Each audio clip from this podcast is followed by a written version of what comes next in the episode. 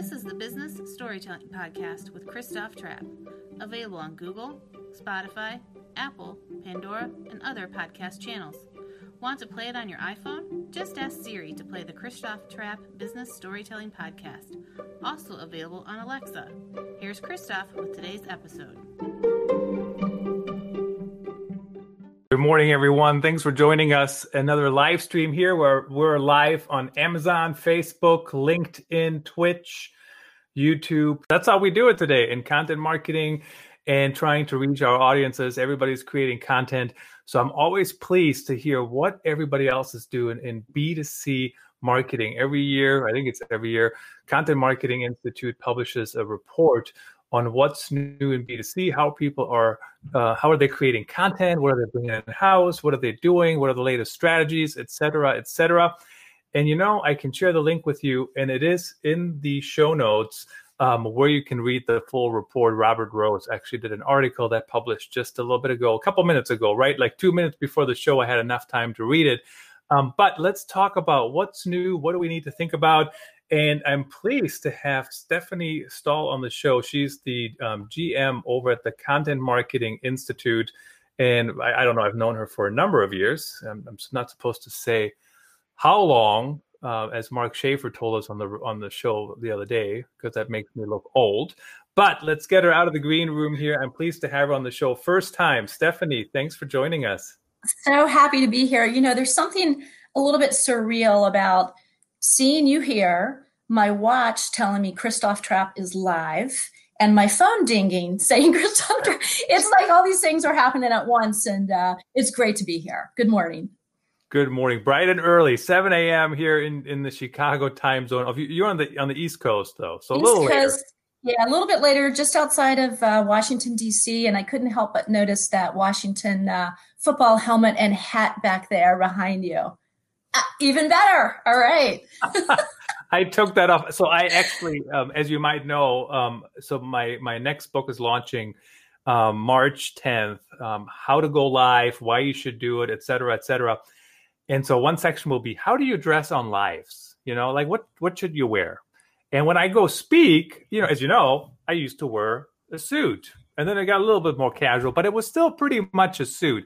And now I'm on these live shows, and I'm wearing winter hats, t-shirts. It depends. The marketing answer, the marketing answer to all marketing questions. Um, so I don't know. It's it's kind of interesting. How do you dress on a live? I think you you know you wear whatever. And yeah, go Washington. Lifelong fan. Awesome, awesome. That's great. I feel I feel the love here in DC. That's great. awesome. Well, I keep my hat on just for you. Uh, what? Uh, tell us about the research uh, and remind people why why do you do it every year and and and what's new this year? Yeah, so this is our eleventh annual benchmarks, budgets, trends in content marketing. And uh, we do a B2B cut, we do a B2C cut, we do some you know industry cuts as well. Today, we're excited to be releasing the B2C version. And much like what we saw with B2Bs, and the survey, you know, uh, we did this in July. So we were pretty well into the pandemic, right? So we were seeing a lot of changes, a lot of content changes, a lot of marketing changes, some dramatic, uh, some more dramatic than others. Um, but, you know, essentially we saw changes in editorial calendars, changes in messaging. Um, changes in strategy that really I think will be lasting. And when I say that, I say, you know, in B2C, live streaming. There was a tremendous increase in live streaming. That shouldn't surprise you, right? Because you're you're a pro at this, but we saw a fairly sizable jump from about 13% last year to 35% in this survey. And you know, I think as we're all in this digital world and we're all getting more comfortable, all realize that this human connection that you can get on video and visual storytelling is priceless. And so it was very interesting to see that change.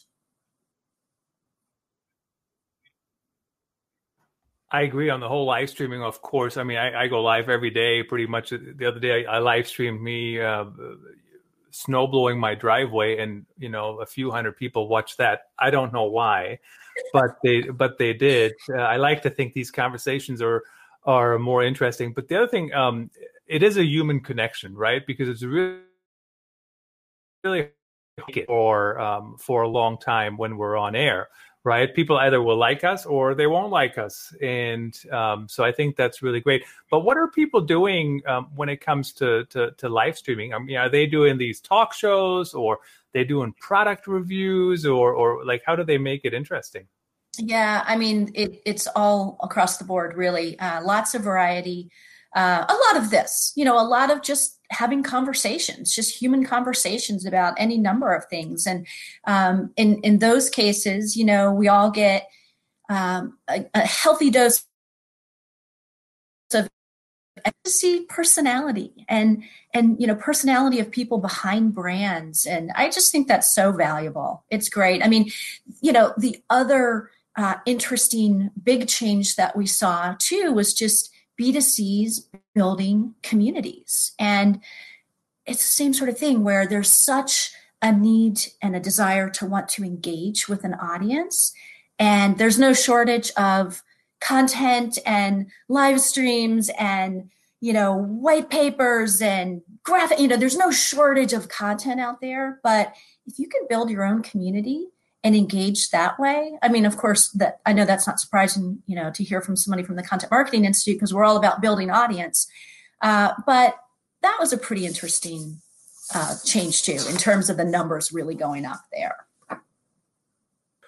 So what's interesting about the the community part too is, um, I mean, there's different types of communities, right? I mean, now, now we have uh, Facebook groups. I know Content Marketing World has one, and, and, there was a good discussion happening in there doing Content Marketing World, especially last year, and, and even now still. You got the weekly Twitter chat. Uh, we had Mark Zohar on the show. They're trying to build communities on websites, and of course, my first comment was, oh, in the blogs, in the comments. You know, it's like they're just a cesspool. I mean, who wants to read them? But at the end of the day, we do have to build those digital communities because, you know, I mean with COVID, I'm not even leaving this place at all. I'm just right here.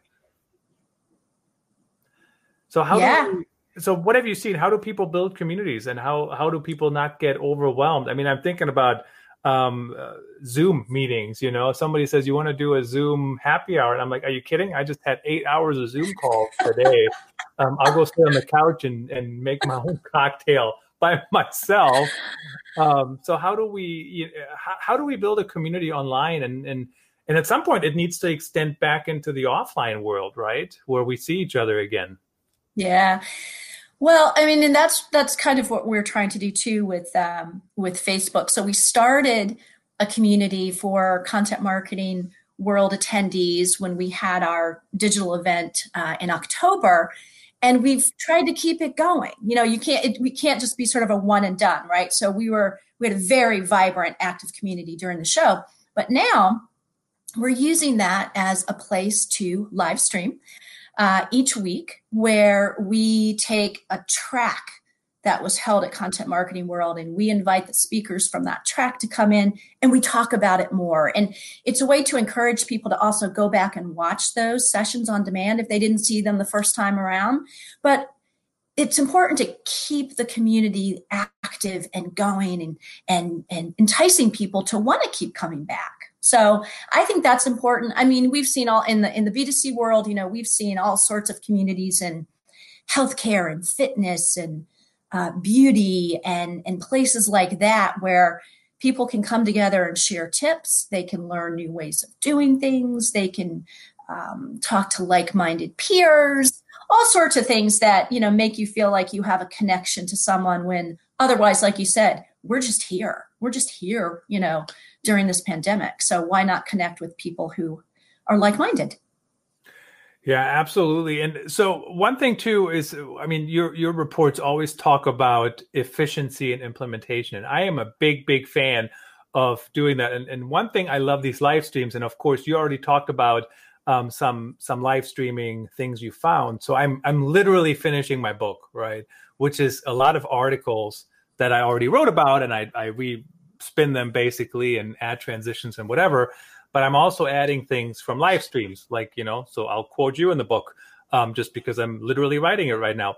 So I'm trying to make my content creation very efficient, and I know you guys talk about that all the time uh, in your research. What have we found that are, are people making it easier? Are people still going through approval hell, or you know, is it still the hassle it was ten years ago, or how how is it becoming easier if it is?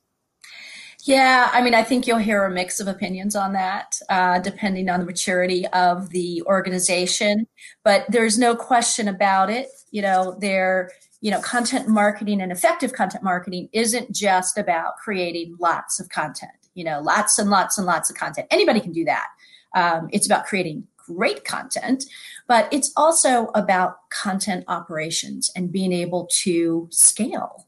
And sometimes that means you know, figuring out the best ways to reuse content, uh, to repurpose it, and to stop just creating things from scratch when you've got a lot of great content that might not otherwise be seen. I mean, I don't know what there, there's stats out there. You know, other people have done uh, research on this, but the amount of content that's created that's never actually seen is astounding. So, organi- organizations really do have to have an effective operation going on to make sure that doesn't happen. So yeah, and it's it's very true. And let's talk about the operation in a minute. But first, I know you t- mentioned live streaming already. Um, big shout out to Restream. Uh, I do live stream with them. I don't know if you can read that URL. Um, restream.io forward slash join forward slash C trap. And then to top it off, in case you guys are wondering how I produce these live streams, I use Switcher Studio. Um, let me show this to you on the screen. So I got Stephanie and myself right here on the iPad. It's my little studio. Uh, and so every time I look down, I'm not just um, tweeting away. I'm actually producing the show. I'm muting different. I'm muting her. I'm muting myself, depending on when I hear a cat meow in the background. So, um, but it's become very, very efficient, even though it's kind of stressful when you first get started. Um, one of the things you talk about the the the size of B2C content marketing teams, um, you know, increasing, decreasing, bringing things in house. What have we learned there? Are people bringing more things in house, or or what's the mix? Yeah, definitely bringing things more in house. Um, in the uh, the article that you mentioned that we put up on our website just moments ago too, uh, that Robert Rose has written, he talks about this very thing that um, this this growing trend of bringing this type of operation in house. And, and that doesn't mean that, you know, B2Cs have huge content marketing teams. They don't. You know, generally they're relatively small, but they're part of a broader team, of course.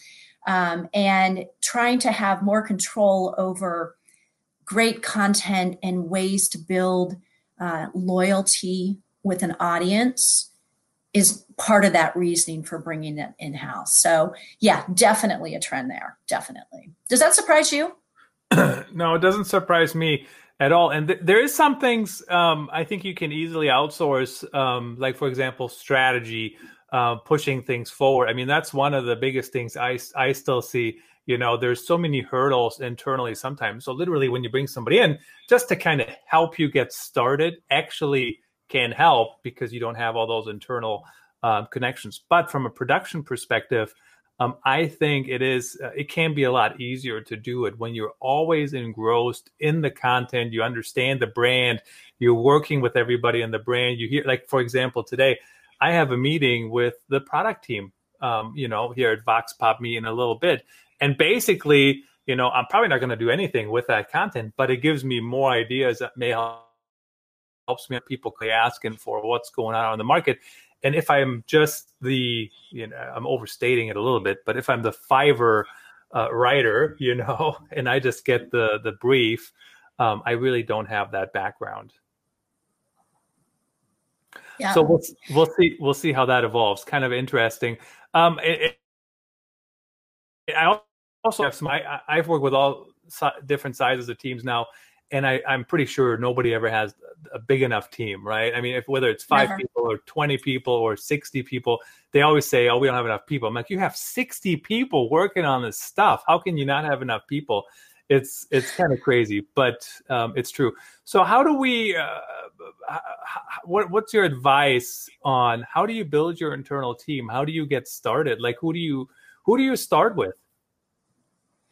Yeah, so it's interesting. I asked this this very question of a lot of companies that I talk to. You know, look wearing uh, what they're looking for, what skill sets are they looking for, and um, so often, you know, there's a mix of, uh, you know, some brands love to go and hire former journalists, for example. Journalists are good at creating content. They're good at creating objective content. They're good at interviewing.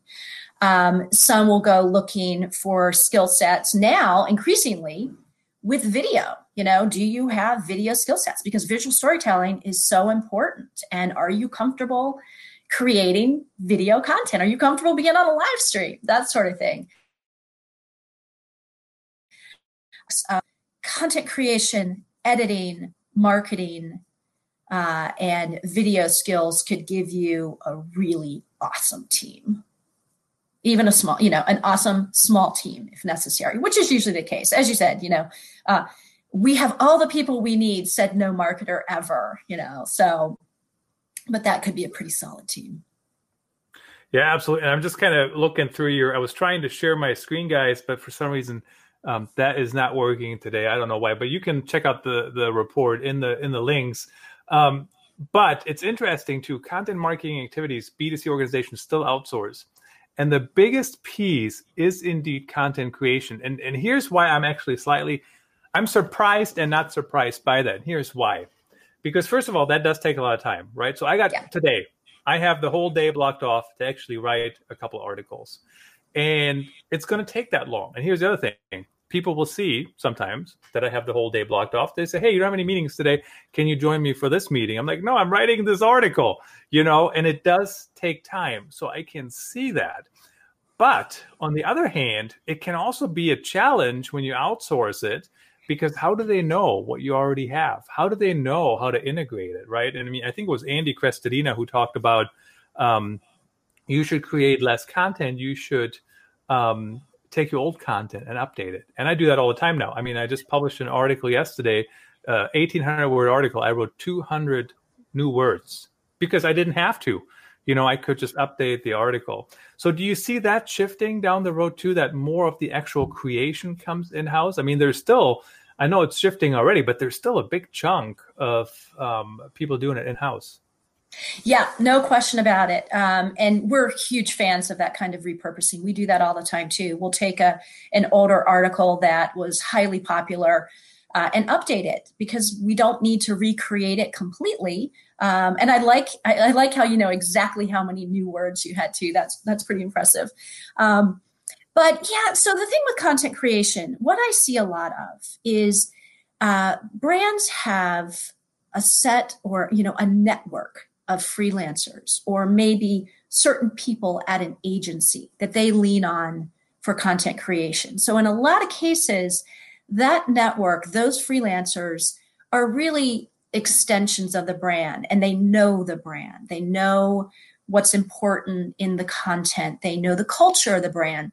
So, it's not simply just throwing it over the fence and saying, hey, I need some content on, you know, B2C trends it, there's a there's a deeper relationship there. And this of course is where you know those efficiencies that we were talking about earlier and content operations come into play because it has to be driven by a brand strategy and that strategy has to be made clear to those outsourced people you know. So i just find that i mean even even with us you know we work with um, a lot of the same editorial people even if they're not part of our staff, but they know our brand so well that they can help create content that that works for us.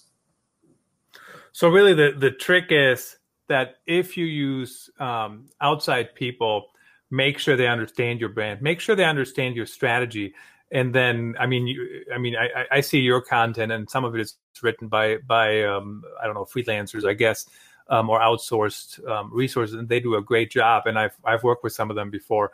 So, but they know your brand, right? In fact, sometimes I I, I pause there for a second because I wasn't even sure if they were outsourced or who they were, right? Because they just kind of represent your brand. So it can uh, it can certainly work. Um, what um, what other things did we notice in the um, uh, in, in this study that's worth mentioning? I know we always talk about um, budgets top five challenges when seeking outsourced B2C content marketing help, budget issues, um, finding partner with adequate topic expertise. That's an interesting one because when you come as a journalist, so I'm not an expert at anything other than asking questions. I like to think sometimes that goes better than others. Um, but how important is the expertise in the actual subject matter matter area? And when you hire journalists, how do they learn it? Well, you know, I could make the case that, well, it's great to always have uh, subject matter experts for anything you might want to be creating content on. A good writer, a good journalist can do just about anything. You know, as long as you're talking to the right people and you are doing your research. Um, I mean, let's face it, many journalists are not experts at one single thing and but um, if you've got the good journalistic skills whether you grew up as a journalist in your career or not, if you've got good journalistic skills, then I, I think you could write about just about anything, or you could interview someone just about anything. So, um, so I don't think that is necessarily an issue.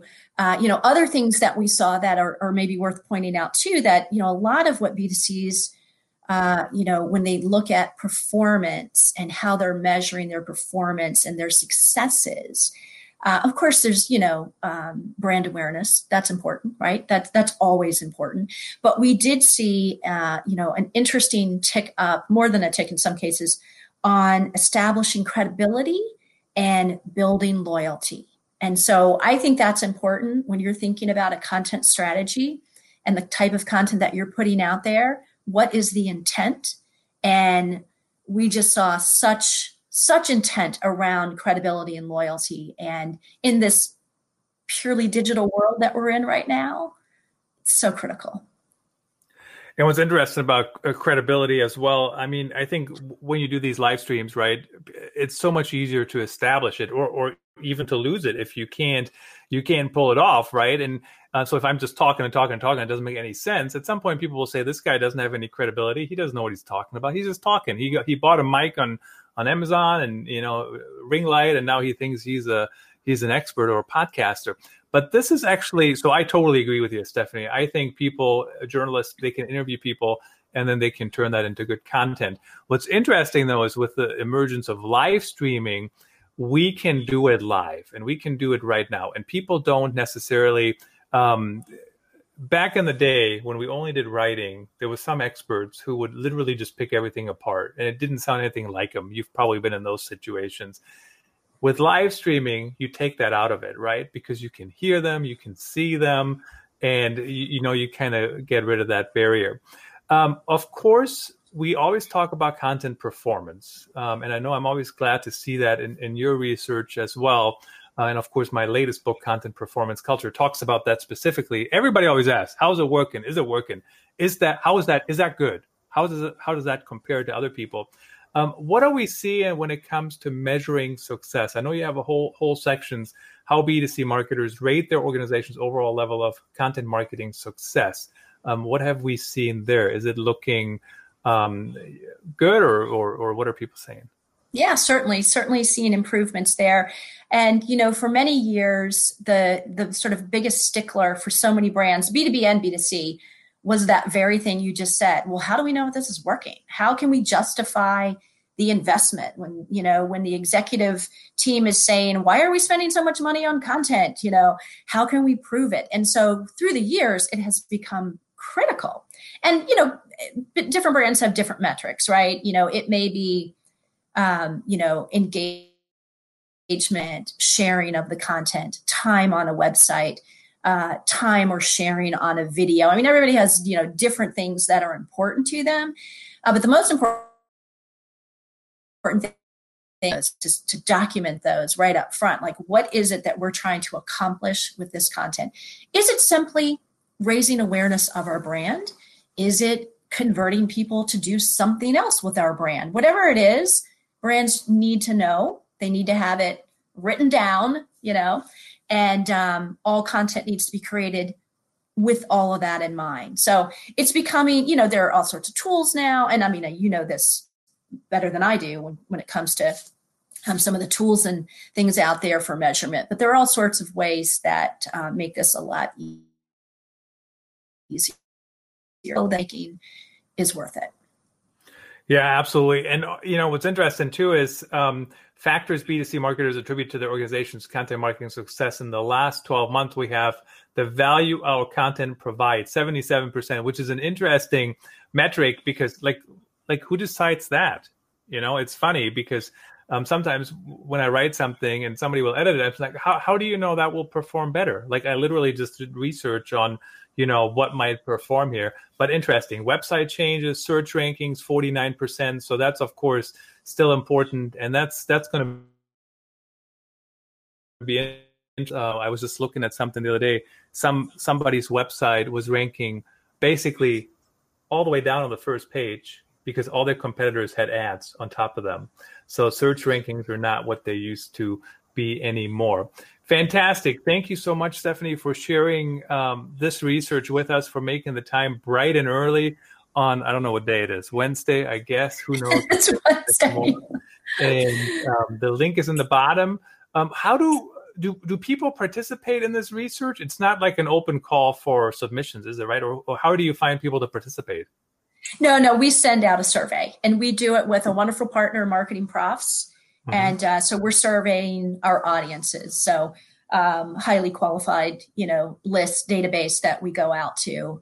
Uh, and that gives us the ability to to trend from year to year. So got it. Yeah. And that's always what, what I find interesting, of course, to see. You can see how it has evolved over the years. And how many years has it run now? I think you mentioned that earlier. This is the 11th, 11th annual survey. Yep. So that's always wonderful to see. But the online communities is relatively new, right? That you did not ask that in, in years past. Right. We have, uh, through the years, of course, we've changed it up a bit. Online communities, uh, live streaming, for example, mm-hmm. uh, some of the newer trends that we add to it. Different social media networks, you know, get added to it. With B2Cs, the most popular, you know, is Facebook. With B2B, not surprisingly, LinkedIn. But now we've got Instagram and we've got Snapchat and other things that, you know, have come into play. TikTok, you know. So we evolve the survey through the years to keep up with those trends. And of course, we're always looking for uh, what's next. And of course, we have to. I mean, 11 years, a lot of things have changed. And now we have Clubhouse. And if, in case you guys didn't see it, I just, uh, this is actually the article I updated last night. Uh, now, um, Twitter is rolling out Twitter Spaces which is basically just like Clubhouse, except it's on Twitter. So my question is, why do I need Clubhouse if I can't just do it on Twitter, where I already have a community? So certainly it's hard to keep track. Stephanie, thanks for making the time. Really appreciate you coming on the show. So happy to be here. Have a great day. You too. Thanks everyone for watching and listening. Until next time.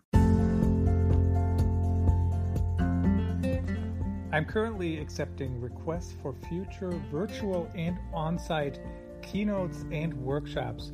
In 2020 alone, I've spoken in Singapore and Istanbul, virtually, of course, thanks COVID.